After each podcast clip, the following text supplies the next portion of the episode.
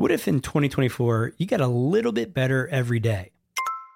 When you're learning a new language with Babbel, that's exactly what you're doing. And if Babbel can help you start speaking a new language in just 3 weeks, imagine what you could do in a full year. Be a better you in 2024 with Babbel, the science-backed language learning app that actually works.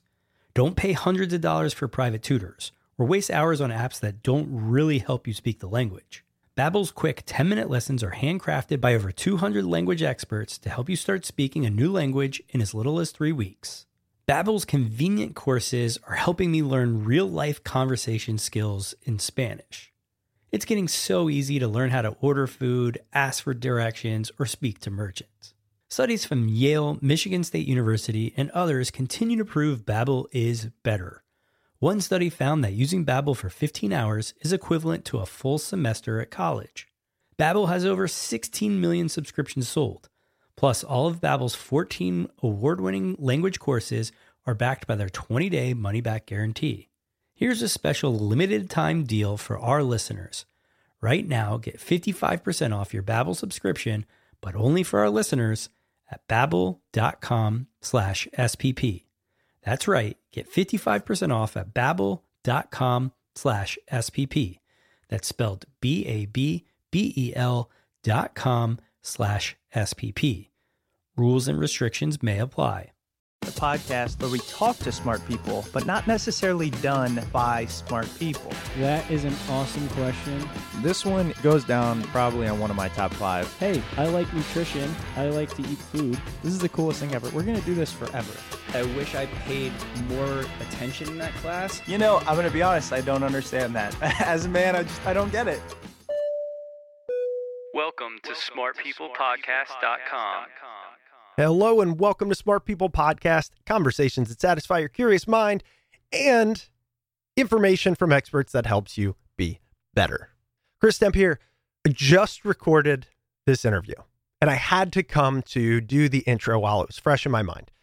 By the way, if you notice a weird sound, I'm sick. Sinuses or whatever. Anyway, this week on the show, we're talking with Stephen Kotler. And if that name rings a bell, then you're a longtime listener because back in September of 2015, we interviewed Stephen, one of our top episodes of all time. It was called Decoding the Science of Ultimate Human Performance, and it was about his best-selling book, The Rise of Superman. Well, Stephen is back, and since that time, he has a decade of experience under him with very similar information. So yes, the book we're here to talk about is called Gnar Country, Growing Old, Staying Rad. But as you'll see, what we really spend the entire time talking about is how to achieve peak performance aging. Really, what Stephen has dedicated his life to is how do we get better with age? Now, oftentimes this is through flow, but it's also through neuroscience, mindset change, physical changes, regenerative medicine, etc. Quick background on Stephen. He is a New York Times bestselling author. He's written like 15 books, and they are almost all around this same topic. His work has been nominated for 2 Pulitzer Prizes. He's the executive director of the Flow Research Collective, which we will link to and talk about at the end of the show. He's the co-founder of a hospice and special needs dog sanctuary. He's dedicated his life to human performance. I could go on and on. Again, we are linking to all of the resources in this post. Okay, so get ready for this. This is a fast-paced, tons of information discussion, bordering on monologue from Stephen, but I appreciate his passion and I absolutely appreciate his knowledge. The book is called Gnar Country, Growing Old, Staying Rad. Stephen Kotler, let's get into it. Enjoy.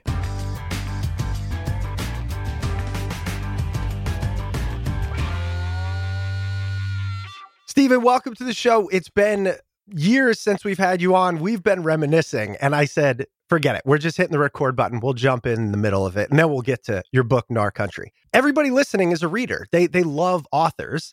And you were just telling me about your process and your view on it. Would you mind just let's be honest. Tell me what you were saying about readers. Let me define the terms. I'm going to introduce the terms and then I'll define them. They sound a lot more offensive than they are, but they're a shorthand that sticks in people's minds. So I always say that readers have changed, right? They're very different. Readers were a lot in the 90s, when I started out as a journalist, I could do a 2,000 word lead to a magazine article. That's a 5-page lead. And then I have to get to my point, right? You readers would give me 5 pages. Now you don't have 3 sentences. And so what I tell people is today's readers are impatient, greedy, and stupid. And what I mean is they're impatient for the book to get good. They're not willing to give you a long on-ramp into seductive writing. They want it good from go. They want you to catch hold their attention. There's a million things distracting them. So entertain them from the first sentence. 2, they're greedy. They want it to apply to their lives. If it's within the first paragraph, if they don't understand how this is going to impact them, make them better, stronger, faster, whatever, you start losing a lot of readers. And stupid, and this is really for authors, not for readers. It's just that authors often, they make this mistake, which is they don't understand that nobody knows as much about your subject or cares as much about your subject as you do. And your job as an author is to take that all that passion you've got for the thing and put it into your reader. And if you're not doing that, right, then all you're doing is showing off with like these fancy details. And yes, okay, you know a great deal about this subject, but nobody can connect and nobody's going to care. The thing is, listening, I agree. I think everybody listening probably agrees. If you think of when you pick up a book, how much time are you willing to give it and what's going on in your mind while you're thinking of it? And in fact, podcasting is very similar. We've been told many times an hour is too long. Make sure right off the bat, you're telling them the value they're going to get. Make sure the title is catchy. And I will say this, those that have listened to our show with regularity, I think are anomalies because we have yet to give in to that structure, the fast paced. And I think for those that are willing to sit with it, there's a benefit. And so I think we get that anomaly in our discussion today. I will say that almost all of the books that have actually changed me, where I came out the other end, they were challenging and most of them were over 500 pages long. There are exceptions. And especially in the fiction realm, there are exceptions, but long books that where you have to really wade through idea are the ones where I come out the other side different. And that's one of the things I'm looking for in reading and all experiences. I want to come out the other side different. For a prolific writer such as yourself, I'm always very interested in what books have done that for you. What are one or two that have done that for you? I always start this list. Bone Games from Rob Schultheis was the book that actually sort of set me down the path of studying the neuroscience of flow, even though it's a book written in the 80s. David Quammen's The Song of the Dodo, which if you want to understand what's going on environmentally in the world today, I think it should be mandatory reading for anybody in office. Wow. And it's really a book about like a very obscure field known as island biogeography, which is the development of populations on islands, which doesn't sound like it means anything, but it's really sort of the key book for that. There's a bunch more. The Origin of Wealth by Bodecker, which is a complexity science take on economics, is amazing. There's a ton of sort of neuroscience books that I could list here, but they're super technical. And the best books in neuroscience are usually textbooks, anyways. Yeah, well, I can tell you, I'm going to go check out those 3 at least. So selfishly, that's why I asked. I love those 3 books. Let's dive into wherever we're going next. Let's do it. All right. So here to talk about your new book, Gnar Country, Growing Old, Staying Rad. And I have to tell you, the irony of talking to you right now is I sit trying to find a comfortable spot due to a massive disc herniation I have that I am going in for epidural next week. And who knows what comes from there. The idea of growing old is very present on my mind and wanting to stay rad. So like the timing couldn't be more perfect. Especially how you and I talked almost 10 years ago and have since definitely grown older. So tell us about the impetus for this book. How'd you get to this one? The book, I got to give you a little bit of backstory and then I'll answer your question, but you're going to like the answer because we share a huge fondness for Mihaly Csikszentmihalyi. So I have been looking at what is now known as peak performance aging. You have to understand peak performance aging is a relatively new term. That's what the book is about. And it's really the intersection of about 10 different fields. And I've been looking at, studying, working in 4 or 5 of them. And I'll come back to the most prevalent, which is flow. So most people, if they know Mihaly Csikszentmihalyi's work, they know flow. Maybe they've read his book on creativity. What they don't, most people don't know is that Csikszentmihalyi wrote 4 or 5 or 6 different books on adult development, and flow's very crucial role in adult development and that sort of stuff. And it was where his focus turned towards the end of his life. So I've been looking at this stuff for about, as I said, 15, 18 years, and it hadn't really coalesced into anything. We used a lot of it. My wife and I run an animal sanctuary, a dog sanctuary, we do hospice care. So some of the work had come out of like stuff we've been doing for dogs, and does it work for humans? And, you know, those kinds of questions. Some of it was my books on technology, where I was looking at regenerative medicine and longevity science and those kinds of questions. But 3.5 years ago, before COVID, right before COVID, the last phone conversation I got to have with Mihaly Csikszentmihalyi, sort of the godfather of flow psychology, and obviously a huge figure in my own career. He had had a stroke, and I had called him up to see if he was okay. He was in his 80s. And I'd also called him up to ask him this really funny question, which is, I had noticed in some of his writings that had just gotten translated into English that he was like name drop. These were older writings, but he was name dropping like classic Yosemite 60s climbers. And I was like, I knew he was a mountaineer. I knew he was a climber, but like, and I've been talking to his students, and they would tell these stories about how he'd show up on Monday with like bruises on his face from being outdoors. So he was getting after it. And I looked at these names. I was like, I know those names, but like, I'm in this world. Like, there's no way you would know those names if you weren't really in the mix. So I called him up to say, hey man, you got to tell me about the role that action sports actually played in the development of flow psychology. You've never really talked about it out loud. You talk about being in a concentration camp. You talk about your work on artists, but let's talk about action sports. And there's this long pause, huge, like a minute, minute and a half. And I think I've offended him. I literally don't know what's going on, right? And I'm sort of freaking out on the other end of the phone. Like, did I overstep? Did I say something wrong? And finally I hear, you know, he always speaks a little slowly anyways. He's like, well, Stephen, you gotta be careful. And I'm at this point thinking, oh shit, he's lost the plot. Like he doesn't even, like, right? Like, oh crap, what do I do now? And I'm like, well, Mike, what do you mean you gotta be careful? He's like, well, you do something your entire life for flow, and then you get to be my age and forget about climbing rocks, forget about climbing mountains. Some days I can barely get out of bed. You need a backup plan for flow. You got to be careful.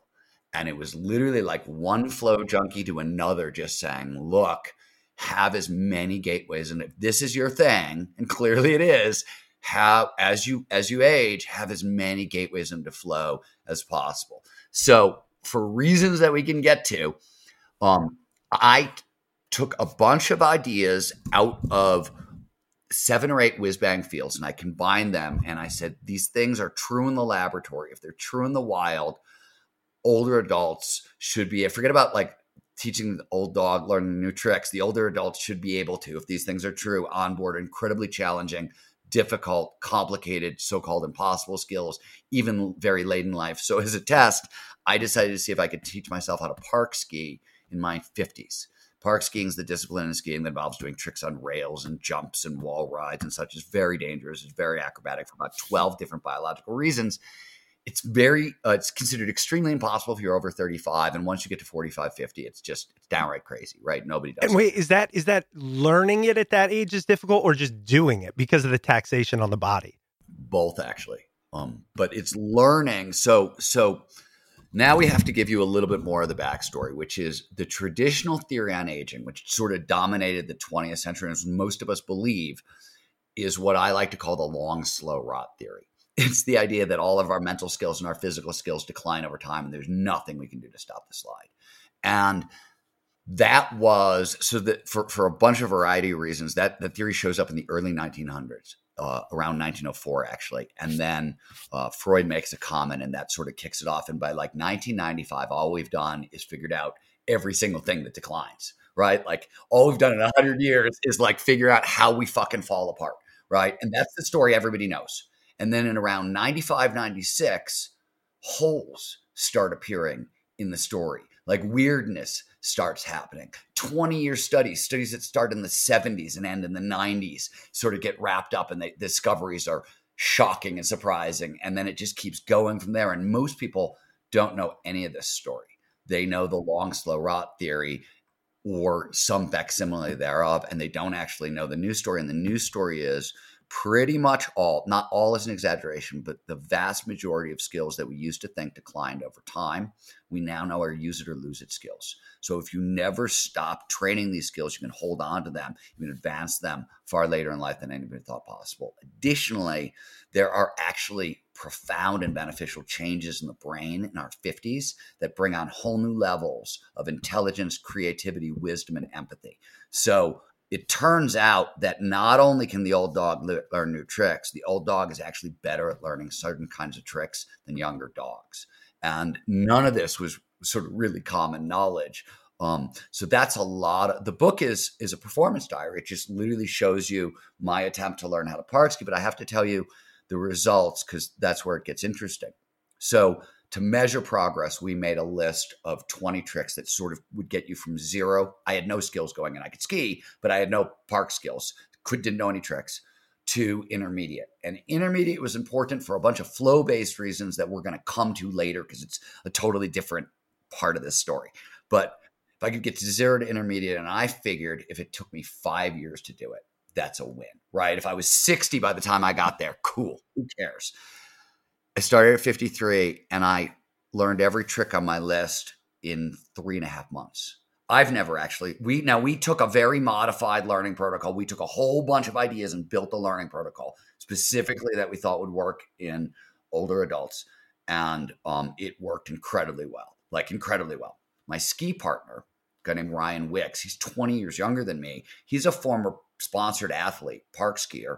He had gotten hurt, left park skiing, had a family, 3 kids, job, and he came back and just decided to pick up the sport again because I was on my mission. He was going to be on the same mission, and he got farther like in 3 months than he'd ever gone in his entire career, including the time he was a sponsored athlete. And then we went to the end of that. We were like, oh shit, this is interesting.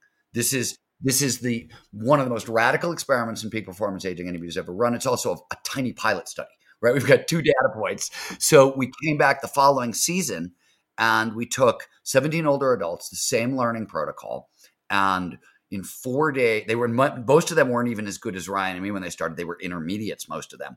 And in 4 days on the mountain, we got them from zero to dangerous as well using the same protocol. And you don't have to take my word for it. If you go to gnarcountry.com, you can click on the tab that says view the peak performance aging experiment. We had a National Geographic cameraman follow us around. And to one of the ways we judge progress is there's a governing body in free skiing that's sort of like when the Olympics happen, this is how they judge performance. We filmed everything, right? And there's specific criteria and we judge progress. And we saw in 4 days on the hill with our intermediate and ages 29 to 68. So we had folks in their late 60s. We saw a 26.5% boost in progress, in incredibly challenging physical activity in 4 days on the hill. So, and then just to make sure it worked sort of outside of action sports, we actually stripped out the park skiing. We found some physical replacements that give you what park skiing gives you with a lot less danger. And we used it as a training protocol. We built a training called Enter the Gnar. It'll later become something else, I'm sure, but it's Enter the Gnar for now, though it won't get released to the public till probably February through the Flow Research Collective. And we tested it with like 350 people. The goal was twofold. One, we wanted to explode people's mindset towards aging. And let me just tell you why it matters. So one of the earliest findings in peak performance aging, and it started with a woman named Ellen Langer back in the 70s and the 80s. She was at Harvard, and she figured out that aging is as much a mental process as a physical process, right? And so she started working on mindset. We now know that a positive mindset towards aging, I am excited about the second half of my life, I think my best days are ahead of me. It translates to an extra 7.5 years of health and longevity. You could be morbidly obese and have a shitty mindset towards aging. It's more important to change your mindset than to lose weight. It's as important as quitting smoking. So This is some of the work that starts to show up in the 70s. We wanted to see if we would explode people's mindset towards aging and teach them how to engage in what we call a Gnar style quest, right? The book is called Gnar Country. Gnar is action sports slang. It means any environment that's high in perceived risk, high in actual risk, which is a great description of our later years, and a really good description of sort of the gritty mindset you need to thrive during those later years. But there's advantages to this kind of Gnar style quest where you find a really hard physical challenge or challenge for yourself, some sort of unfinished business. I had unfinished business in skiing, whether it was got settled. Park skiing was not where my business was, but I had unfinished business. And this was just a way to try to close that loop. Everybody's got those open loops, those dreams that they haven't gotten to, whatever it is. And there's huge advantages in this kind of Gnar style quest we can come to in a minute, but the goal was, could we explode their mindset on iterating and get them on a path towards whatever their quest was? And we've seen everything from like one woman was now like aiming for the Ironman, another woman is aiming for a solo art show in Japan. We've seen folks in their 60s learning to kite surf, like it on and on and on and on. And the results have been spectacular also. So we think we're onto something. Gnar Country tells the story of the experiments. And there's, obviously a bigger story. The story in Gnar is fun, right? It's an adventure story. So the science is saved towards the end of the book and into the appendix and that sort of stuff. It's not as thick as some of my other books with science, because I wanted it to be really fun for the reader, but it's a playbook for peak performance aging and peak performance in general. This episode is brought to you by Hims. We don't want to admit it, but 52% of men over 40 experience some form of erectile dysfunction. But like many health problems, no one wants to talk about or take up hours of your day to deal with it. That's why you need to check out Hims. Hims is changing men's healthcare by providing simple and convenient access to science-backed treatments for erectile dysfunction, hair loss, weight loss, and more. The entire process is 100% online, so you can get a new routine of improving your overall health faster. Hims offers an array of high-quality options, including pills or chews for ED, and serums, sprays, or oral options for hair loss. If prescribed, your medication ships directly to you for free and in discreet packaging. No waiting rooms and no pharmacy visits. No insurance is needed. Pay one low price for your treatments, online visits, ongoing shipments, and provider messaging. You can even manage your plan on the Hims app, track progress, and learn more about your conditions and how to treat them from leading medical experts. Start your free online visit today at hims.com/smart. That's HIMS.com/smart. for your personalized treatment options. One last time, hims.com/smart. Prescriptions require an online consultation with a healthcare provider who will determine if appropriate. Restrictions apply. See hims.com/twist for details and important safety information. Subscription required. Price varies based on product and subscriptions plan. I find that oftentimes with things like this, it gets frustrating because I get to talk to the expert. I get to talk to you and I get all excited. And then when I go off on my own and I'm trying to do research and I'm trying to figure out how to action some of these things, it's a lonely road with a lot of misinformation. And as you and I both know, any impediments to behavior change are going to almost stop it because we are people of inertia and momentum. So I want to get into a lot of the details. I took notes on it, but let's just start here. If I'm listening and I'm excited about this, maybe I'm aging, maybe I want this mindset shift. Before I hang up this podcast, what can I actually do to not stop, to not be interrupted, to not fall victim to too much information elsewhere? Okay, so let me start by saying most of the advice people get is wrong. Most of the information out there is terribly wrong. And most people, when they're interested in peak performance aging, they start, their diet is the first thing they fuck with, or supplements, right? And if you wade into the world of functional medicine means take everything because we don't actually know.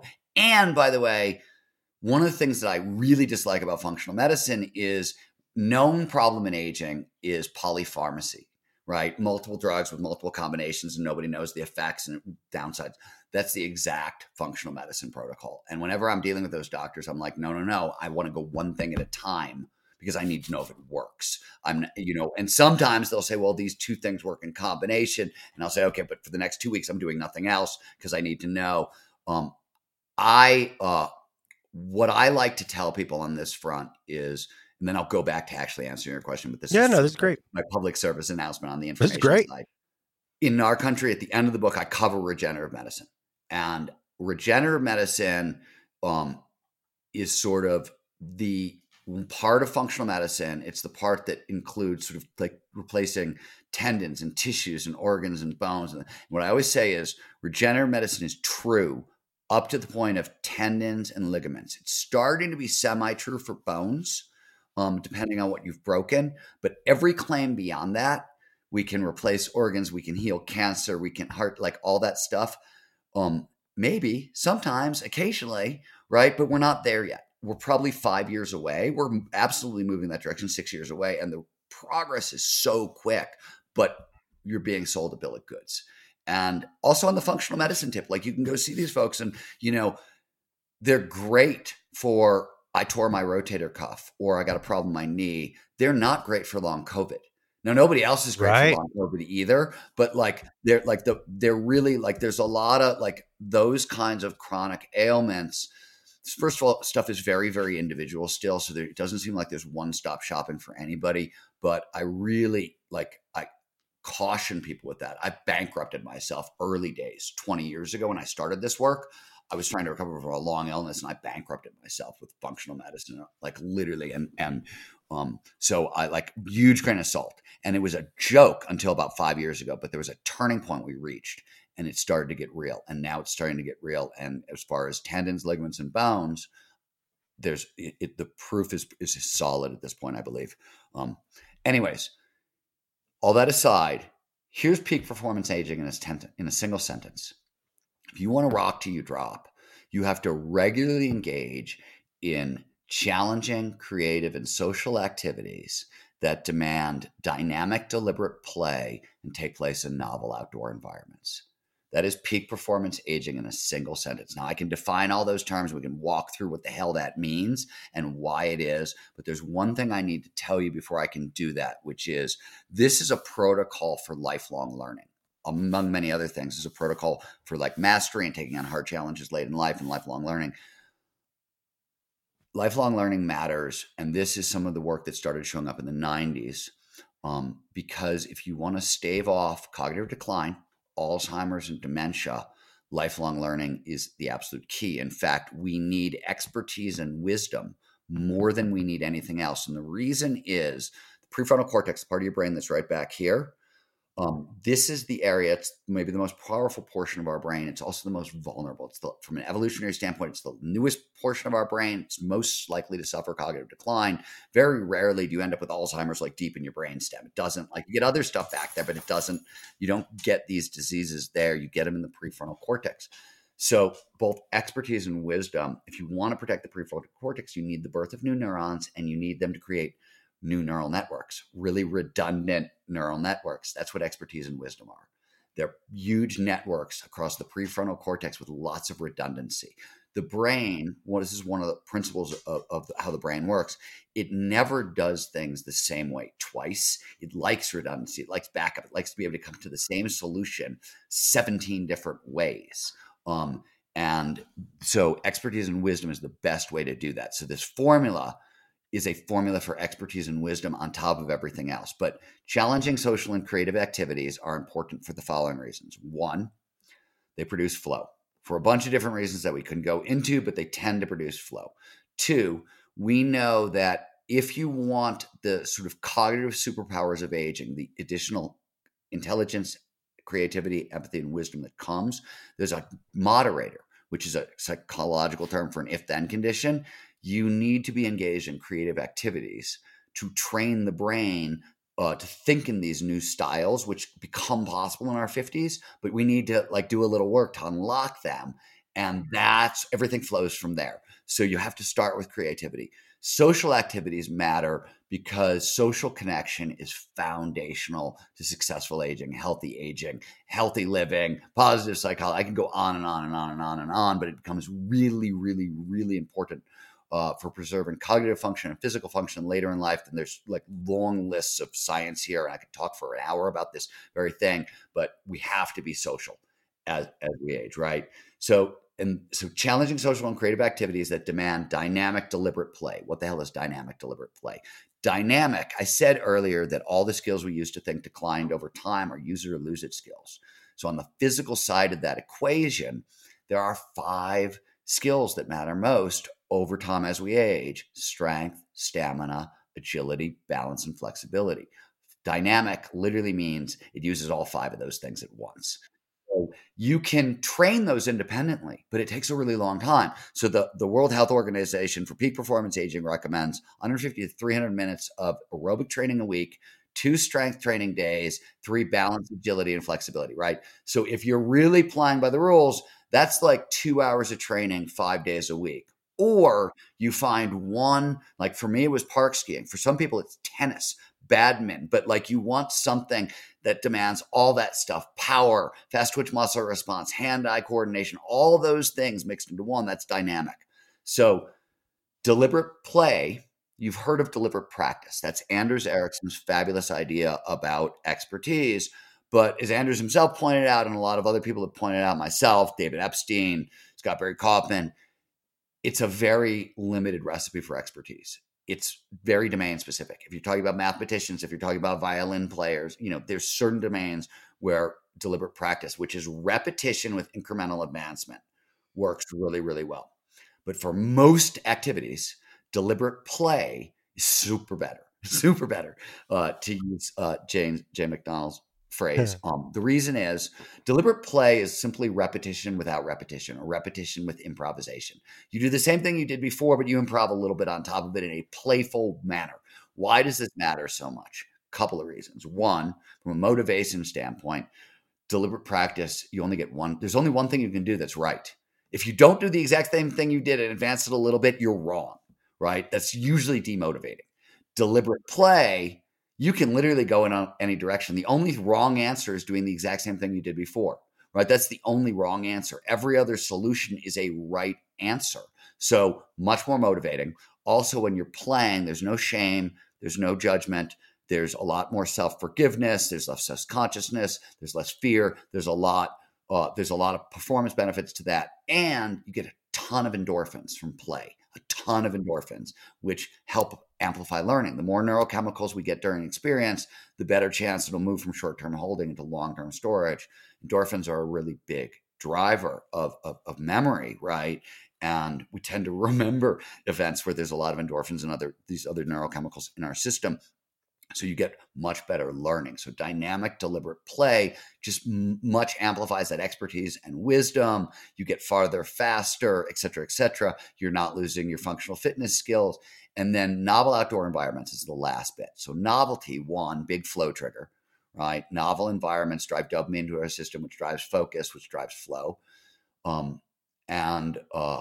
That's hugely important for a number of reasons. First and foremost, it combats the mindset of old. You have to rekindle a lot of dopamine pathways to sort of fight off that mindset of old for a bunch of different reasons we can talk about. Novel outdoor environments. We talked earlier, if you want to protect brain function, what matters? Neurogenesis and new networks. Where do most of new neurons get birthed in the adult brain? In the hippocampus. It's the part of our brain that does long-term memory and location. Place. It's filled with grid cells and place cells. Why? We evolved hunter-gatherers. So remembering emotionally charged experiences in outdoor environments is the key to survival. When we were starving, the end of winter, where was that ripe fruit tree? When we were thirsty and found that watering hole, where was it? When we passed that cave and got attacked by the bear, where, right? That's what the brain is designed to remember. I always say peak performance is getting our biology to work for us rather than against us, right? That's what peak performance is. This is exactly what that is. So when you put all this together, you just get sort of a great formula for what we should be doing. And interestingly, I just wrote a piece about this. I'm not, I stay very far from politics, but I will point out that if we're looking at like older elected officials or older CEOs or any of those questions, we want older people in office running our companies for a lot of reasons, because of the cognitive superpowers of aging, because of what the adult brain does. But we don't want them in office if they are not regularly engaging in challenging social and creative activities that demand dynamic, deliberate play and take place in novel outdoor environments or some facsimile thereof, because then they haven't done what they needed to do, and they're not the people we want. But they're sort of the dream leaders if they've done the right stuff. Without the right stuff, they're a problem in office or running companies. If I listen to you talk about this, I'm going, yep, still excited about it, need to break it down. Peak performance aging. You defined it a little bit for us, and we can take a guess, but at its surface, a lot of what we talked about is cognitive or mental. How much of this is physical, and how much of it can be sustained or grown as we age? A lot of it is physical. And I say we can kick ass very late in life, but you sort of want to train for your later years a little bit like a professional athlete. So you train like a pro, you got to recover like a pro. Recovery becomes absolutely critical over 50. And you can't really slack off on your training, because once you reach a certain age, if you're not moving forward, you're sliding backwards. And to take it one step further, this is a wild fact, the single most important, I'll just give you a guess. Let's play a guessing. Okay, let's do it. The single most important correlate for peak performance aging, for holding on to mental and physical function into our later years. I mean, genetics. Leg strength. I know, it's wild, and nobody's 100% certain why. We know, like, the data is really overwhelming. They think so, and this is very also true for cognitive function. And they think it's two reasons. There's probably more, and one of these reasons could be wrong, but this is the thinking. One, we talked about the importance of social activity. So if your legs go, right, you lose mobility. Social activity plummets, and social activity is one of the best ways to maintain healthy cognitive function. So that's part of it. Second part of it is cooler and more interesting, and gives older people something, one place to start on the physical side. And I'll speak more about this. So bone density decreases over time. And what most people don't know, and because this is this is sort of the cutting edge of physiology at this point, our bones turn out to be the nutrient and mineral storage factory for the entire body. And they store a lot of the stuff the brain runs on. Your brain runs on calcium, for example. Where do you think it comes from? And the bones, when bones break down, right, they can build up and they break down. The brain, what gets broken down is one of the things that can pass through the blood-brain barrier. So a lot of the things that we see as cognitive decline may be linked to bone density and bone health. And it turns out there's a lot we can do for that. At the low end, we recommend hiking with a weight vest. Doesn't give you huge improvements, but it allows you to train all aspects of functional fitness, save flexibility. You should stretch before and after, but it gives you almost everything else, and it improves bone density.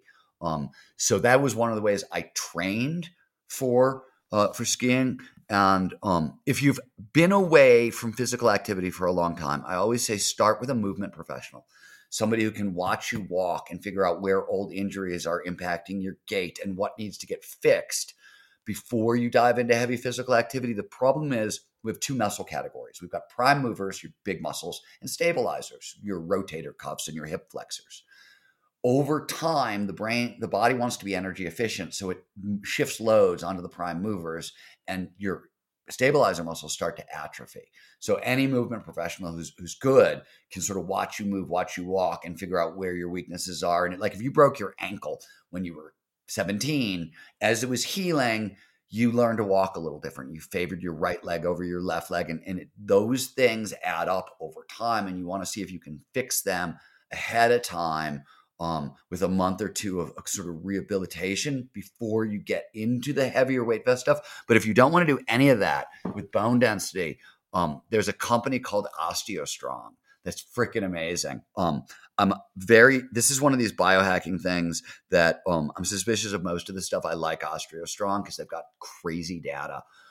They have found, so your bones can only really produce new bone when pushed under a lot of load, right? So, it takes a lot of force. And if you're not getting the force exactly right, you can injure yourself. So they've built 4 exercise machines that literally it's a 10-second workout. You work out on each one for 10 seconds. It's 40 seconds total.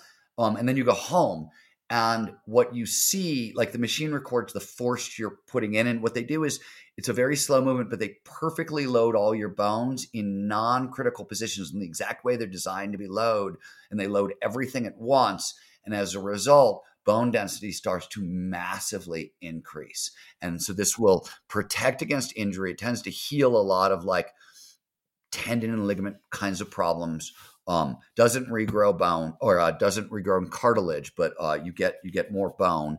And that's, you know, the OsteoStrong is, I think, in 120 cities at this point. I mean, I live in Tahoe and there's one in Reno. And if Reno has one, they're everywhere, right? My father lives in Cleveland. There are 4 in Cleveland. And they get weird results like this. I need to see data on, but theoretically, because the bones store so many things, they're seeing a lot of reversals of type 2 diabetes. By increasing bone density, type 2 diabetes is going down. I want to see more data on that finding from them. And there's like, I think 3 big bone studies coming out around their stuff by top people. They've had others, but I want like when the preliminary results are really good, but I want to see them all the way through before I'm willing to make that claim is 100% truthful. But that's that anybody can do that, right? Anybody can. OsteoStrong. And what's cool about it is bone density declines over time. You can literally like train with them for like 6 months and reverse like 10 years of bone density and just hang out for 10 years and then come back 10 more years and do it again. Like it's sort of like that, which is wild. So, and you can do it once a week is the craziest thing. It's like once a week for 10 weeks and it works. I love that. Yeah. I will also say that if you go into one of those OsteoStrongs, they have a bunch of other gizmos. Right. There's a bunch of other gizmos. Whether or not the other gizmos work for a damn thing, I'm not speaking to. Right? That's fair. That's on them. But the actual machines that they built that work on bone density, that's the real deal. And so that's what I mean by there's some stuff on the physical side, but it's also related to the mental side. Right. Like there's no real separation. But here's the cool thing. There's studies saying there's 2 sides to this coin. Peak performance aging starts young. Like if you want to thrive successfully, for example, there's a direct correlation to your optimism levels in your 20s and when you're going to die 50 years later. Literally, if you write a paragraph about like who you were, where you came from, and what you're thinking about going forward in your 20s, they can analyze it now and essentially predict what decade you're going to die with stunning accuracy. That's terrifying. For anybody who's curious, look up the Sisters of Notre Dame. This is the famous study that was the first to prove it. And one of the reasons they found out is the sisters donated their brains to science. They're really into education. It's a big group of nuns in America. And to enter the sisterhood, most enter at 22, they have to write these essays. And so somebody asked the question, they wanted to analyze the essays for like levels of optimism and mindset and that sort of thing and see if it correlated to anything 50 years later as these women started to pass away. And they started to realize women who were the most optimistic and positive in their 20s were living the longest. So like there's really, it's a physical, mental process at the same time. The other thing I want to say, because this is the thing, nothing I've said so far is going to make sense until I give you the protocol that we used, because it's a different learning protocol. And so you want to approach activities differently later in life. I sort of talked about how to like onboard yourself into physical activities and make sure you don't get hurt. 2 things to know. The whole protocol I've talked about is designed to keep you safer. The second thing is we're not as fragile as we think, and we can come back from injury. And I've broken more things than you could possibly imagine and come back from everything again and again and again. I was told that I would never run again or ski again when I was 24, I think 23. I mean, like over and over, I've been told these crazy things by doctors and they haven't been true. And, you know, and that's most people's experience. Most people tend to give up coming back from stuff, and they accept their defeat as like, this is what is real. But usually there's a way to come back from almost anything in my experience. That said, here's what we did. So I said earlier that this was a flow-based protocol that we used. And right, I wanted to learn how to park ski and get to intermediate. And why does that matter? So let's talk about a couple of flow triggers. Flow states have triggers, preconditions that lead to more flow. That's in Rise of Superman, Art of Impossible, again, in our country. And two of them that matter for this discussion: challenge, skills, balance, and creativity. So the challenge, skills, balance, flow follows focus. That's what all the triggers do. They drive our attention into the now, into the present moment. And the most famous is the challenge, skills, balance. It says we pay the most attention to the task at hand when the challenge of the task slightly exceeds our skill set. So you want to stretch, but not snap. And metaphorically, we often talk about it as about a 5% difference. Most people can get into flow when the challenge is about 5% greater than your skill set. So that's just outside your comfort zone. So you got to be comfortable with being uncomfortable, but not too uncomfortable. You don't want to overload the system with anxiety and fear. That's the first trigger that matters. The second is creativity. So pattern recognition, when we link two ideas together, that causes the brain to release dopamine. We've all had this experience. You've done a crossword puzzle, a Sudoku, get an answer right, that little rush of pleasure you get, that's dopamine. And it drives focus into the present moment. When you look at a mound of snow as a skier and go, oh, I can use that mound to like grind across or throw a 180. That's pattern recognition. That's the creative interpretation of terrain features, and it will drive you into flow. So this said, the reason I wanted to get to intermediate is I was sort of like, skiing was my backup plan, like rock climbing, mountaineering was to set me high, but I was a big mountain guy, which means the only way I was getting into skiing was faster speeds, bigger risks, bad plan, right? So I knew if I could get to intermediate. Intermediate is when the randomness goes away, right? And you don't take as many stupid falls, and like you can sort of control your learning. It gets a lot safer. Even if I could get to intermediate, I knew because of pattern recognition, I would be able to creatively interpret the entire mountain. I didn't need gnarly, rad, Alaskan, whatever to get me into flow. I could use little mounds on the side of the run, and it was a lot safer once I got there. So my backup plan was I'm going to get a million more entrances into flow and my favorite activity in the world. And the learning is going to be dangerous. But once I get to where I want to be, that's going to be the gateway. So how did I get there? What the first thing that we realized is that there is something called allostatic load. Allostatic load is literally the impact of trauma over time, right? Could be emotional trauma, could be physical trauma, whatever, injury, whatever. It leaves a residue on our physiology, our nervous system, and our performance. And what we realized is that in older adults, that challenge skills sweet spot, even if they didn't know this, it's probably shrunken. It's probably not 5%. It's probably like down to 1%. So here's what we did. We said, we didn't try to teach people new tricks. Park skiing is 8 foundational movements: jumping, crouching, slashing, grinding, a 180, a 360, and skiing backwards or snowboarding backwards, switch. Those are the basic movements. We would pick about 2 movements a day and teach people them. Start with something that you can do automatically, 100% of the time with no conscious interference and no fear. And we knew everybody was an intermediate, right, in our study group. And intermediates, skiers and snowboarders can all hockey stop, throw your skis or snowboard side. They teach it to beginners. It's right. It's literally probably the line between beginner and advanced beginners. Can you hockey stop? And so we knew everybody could hockey stop. If you raise the terrain 10 degrees and have them hockey stop across like a raised snow berm, that's a grind or a slash, depending on where you put your weight. So we knew everybody had a hockey stop that they could do automatically with no conscious interference, no worry, no fear. And we knew even if you raise it 5 degrees, that's 1 inch at a time. And just raise it 5 degrees and do it in a playful, improvisational, not hard, right, that kind of manner. That was our goal. And we knew if we could get people creatively interpreting the terrain features, that would drop them into flow. Flow amplifies learning. In studies run by the U.S. Department of Defense, it's like 250 to 500% above normal. That would take care of the tricks. And the reason we knew it would take care of the tricks is the other thing we were doing is we were playing follow the leader style games through the mountains. So somebody would be the leader, and you would do, when we watch somebody else perform a motion, embodied cognition tells us that our mirror neurons run the exact same program.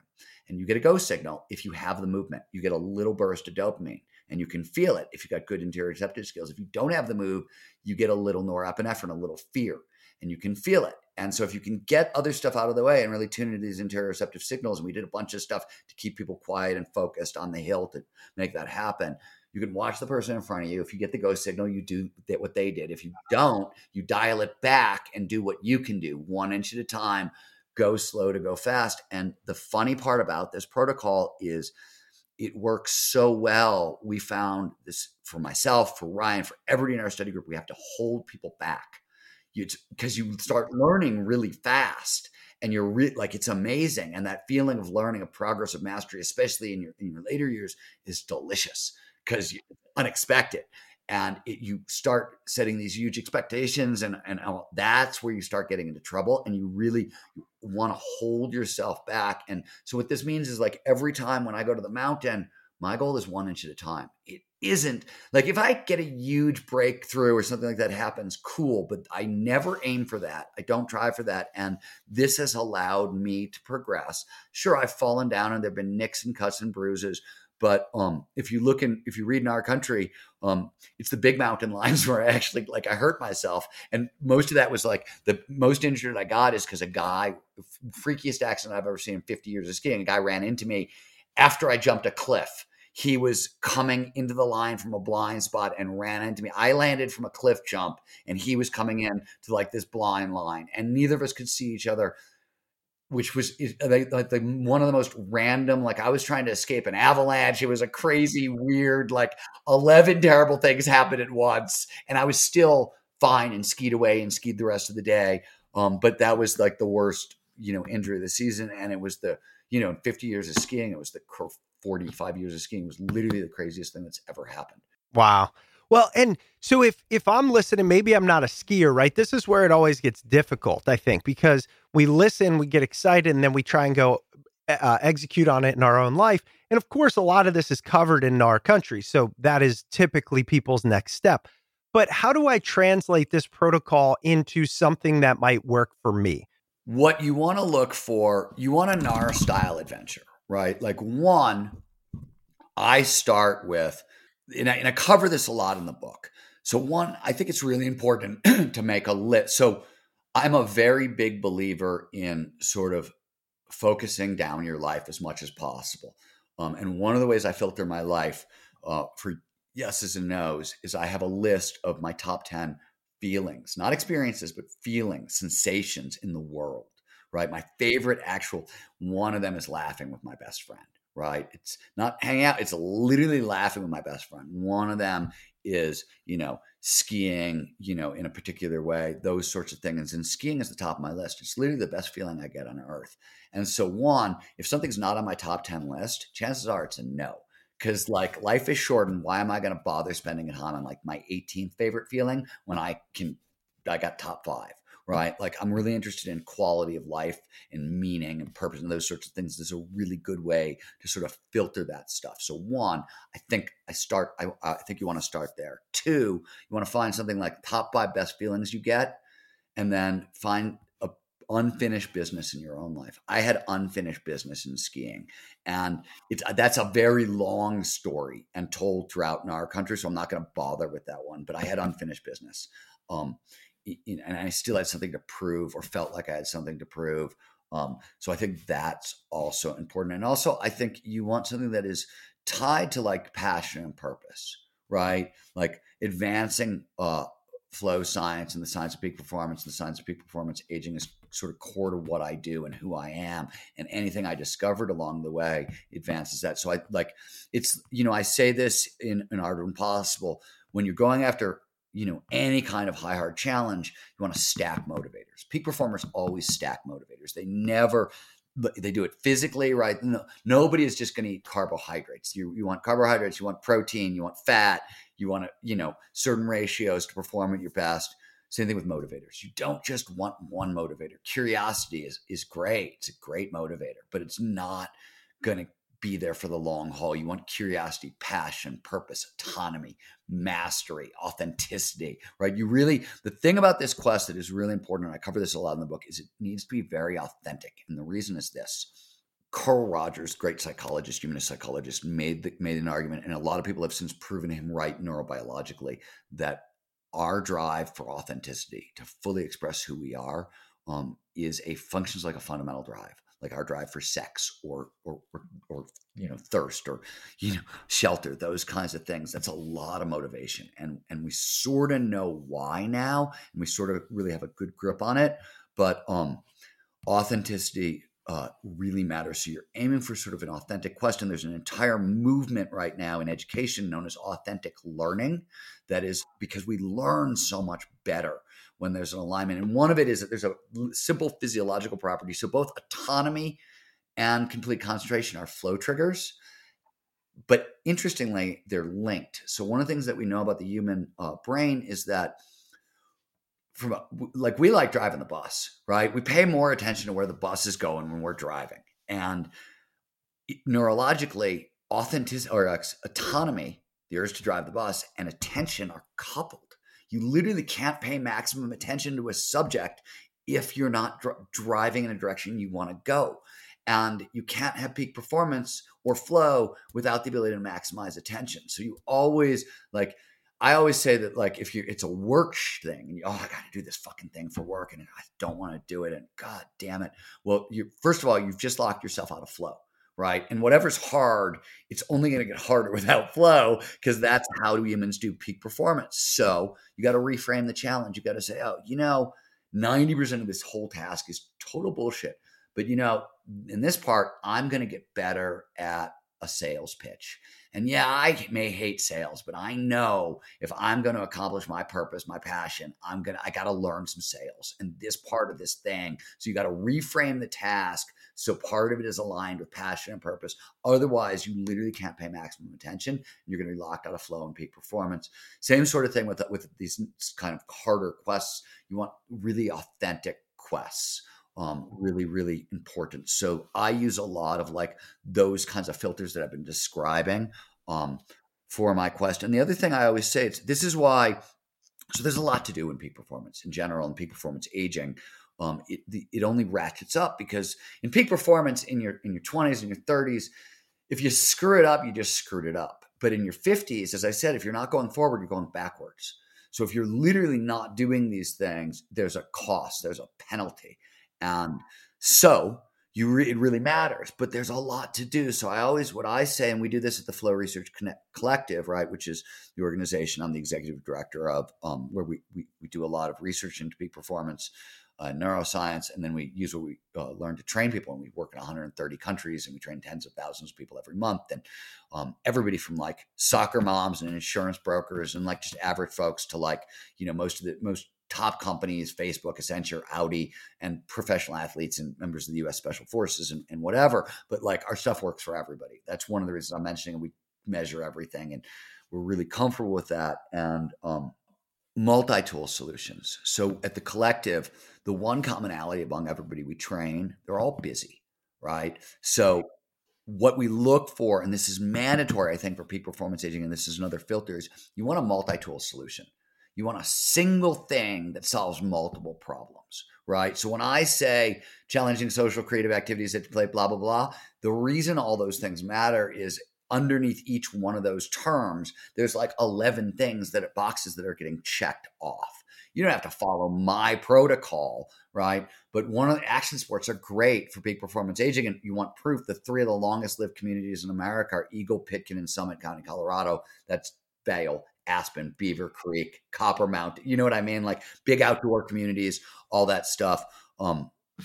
Really, really. And by the way, Summit County, Colorado, people outlive average people by about a decade. So it's a big boost, right? And very healthy lives. So But you want these multi-tool solutions, right? Skiing, action sports, they're multi-tool solutions, even though they're the very things that we think, you know, we're too old for. I always say that whenever the voice in your head says you're too old for this shit, yeah, remember the voice is lying. Yeah. Like that is fear. What that is fear. And it's fear disguising itself as wisdom. And it's actually sort of killing you. If you really understand the facts of peak performance aging. So an action sports, and go skiing, go snorkeling, go scuba diving, go rollerblading, go roller skating. There's a long list of these kinds of activities. And if you can't stand it, there's tennis or badminton or, you know, those sorts of things that and it worked, by the way. There's really cool graphs on like, what are the best? They didn't consider action sports in a lot of these studies because these are more relatively new ideas, but there's all kinds of studies in like, is it better to join a gym or play tennis or soccer or swim or whatever? And like, we know, like you can join a gym and that will add about 1.5 years to your life, or you can play tennis and it'll add 9 years. Wow. What about pickleball? Pickleball is probably really good because badminton's also very high up there. Pickleball is probably really great. You know what's counterintuitive? Swimming is actually not great, and they love telling old people to swim. Right. It's not very social. The reason it's not great is it doesn't load your joints, so there's no bone density improvements. Right. There's zero bone density, and that's one of the main things you have to work on over time. I got to ask you, I asked pickleball for a reason. What about things that are more ubiquitous like golf? Let me answer on golf. There's a handful of problems with golf, though it's certainly better than nothing. One, are you carrying your own clubs? Right. Are you walking? Probably not. If you're not walking and or carrying your own clubs, like not a chance. Right. If you're walking and you're carrying your own clubs, better. Now, if you're walking and say carrying fewer clubs than normal and you're playing in sort of a creative, interesting, playful way, that's better. But the biggest problem with golf, and it's actually a problem I'm having in park skiing, totally random. In golf, you favor one side of your body. Yep. Right? Yep. And so in park skiing, you have a natural way you spin. I spin counterclockwise. Yeah, same with me. You have to spin to really train the body.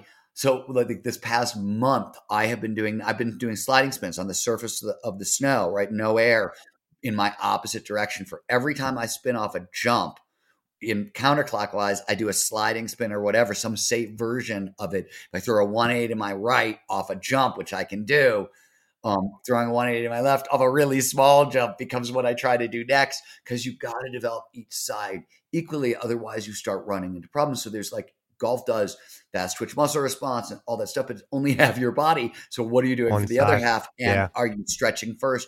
Are you stretching afterwards? You know, so VO2 max, this is one of these classic use it or lose it skills. And VO2 max, if you were studying peak performance aging around 2000 to 2010, this was the hammer that scientists like to beat you with. Fuck it. It's not possible. What about VO2 max, kid?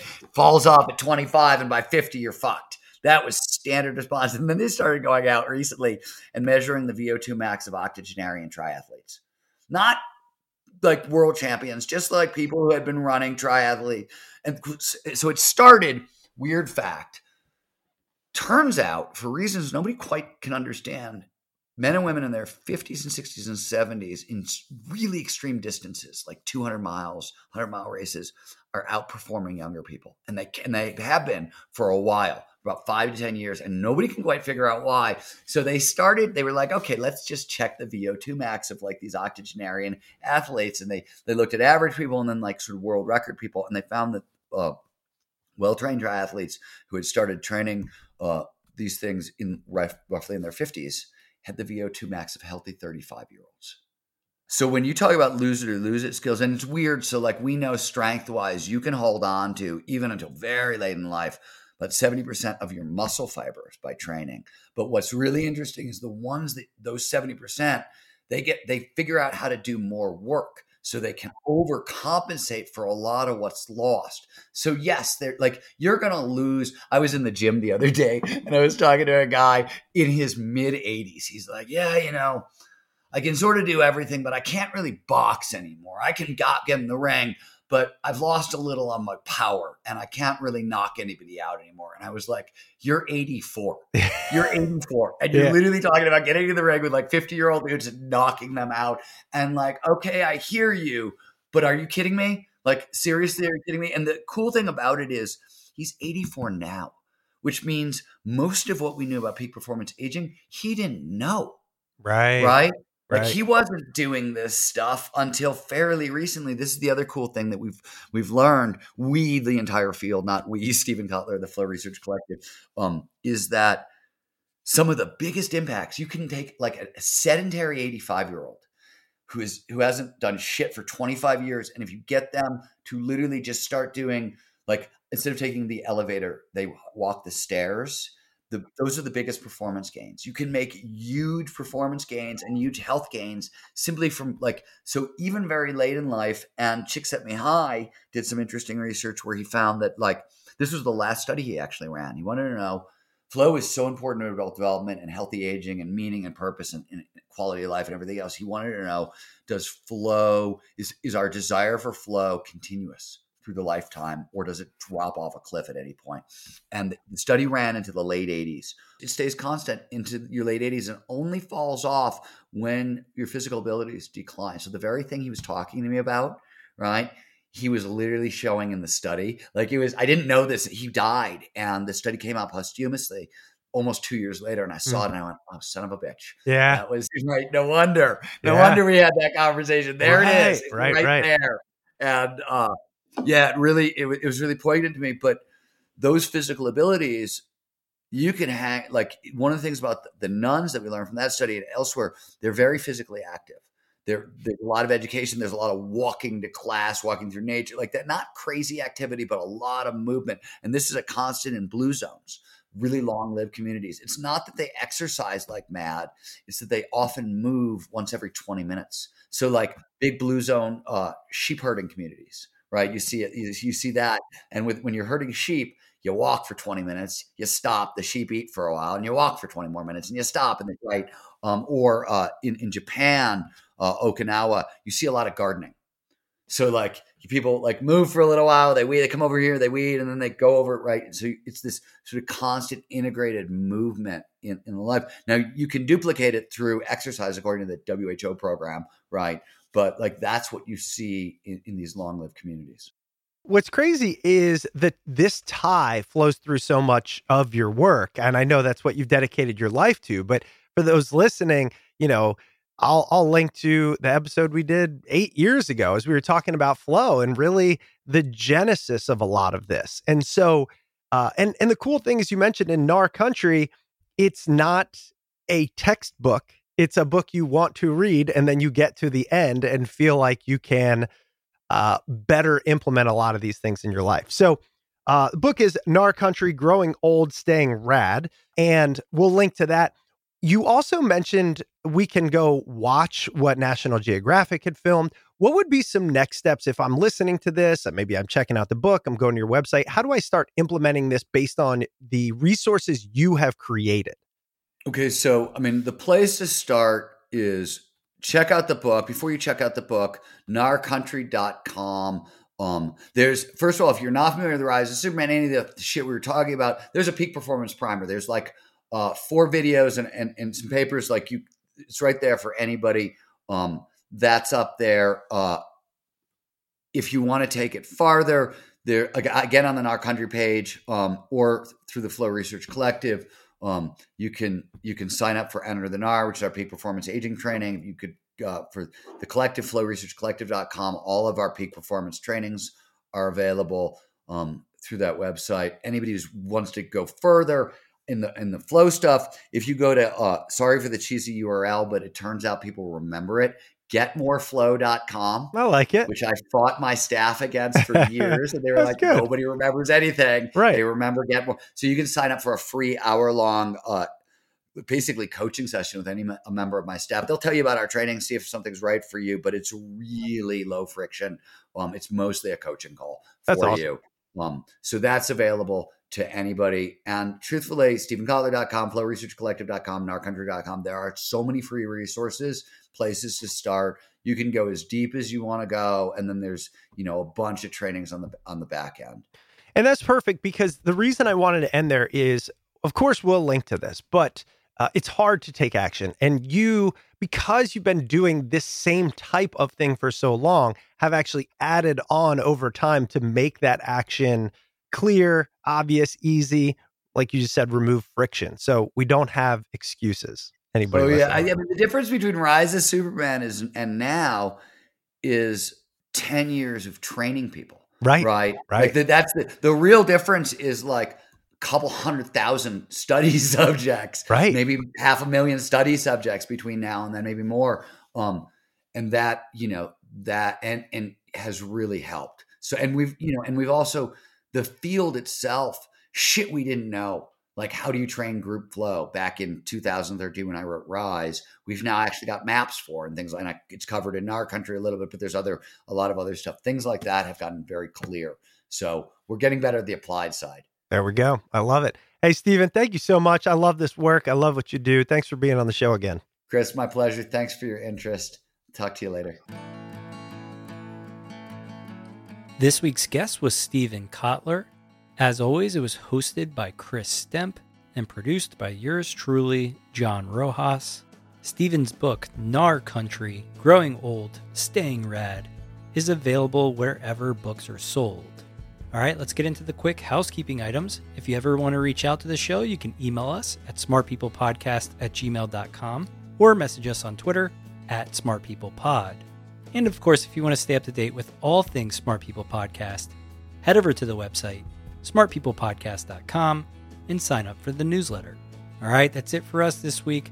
Make sure you stay tuned because we've got a lot of great interviews coming up, and we'll see you all next episode.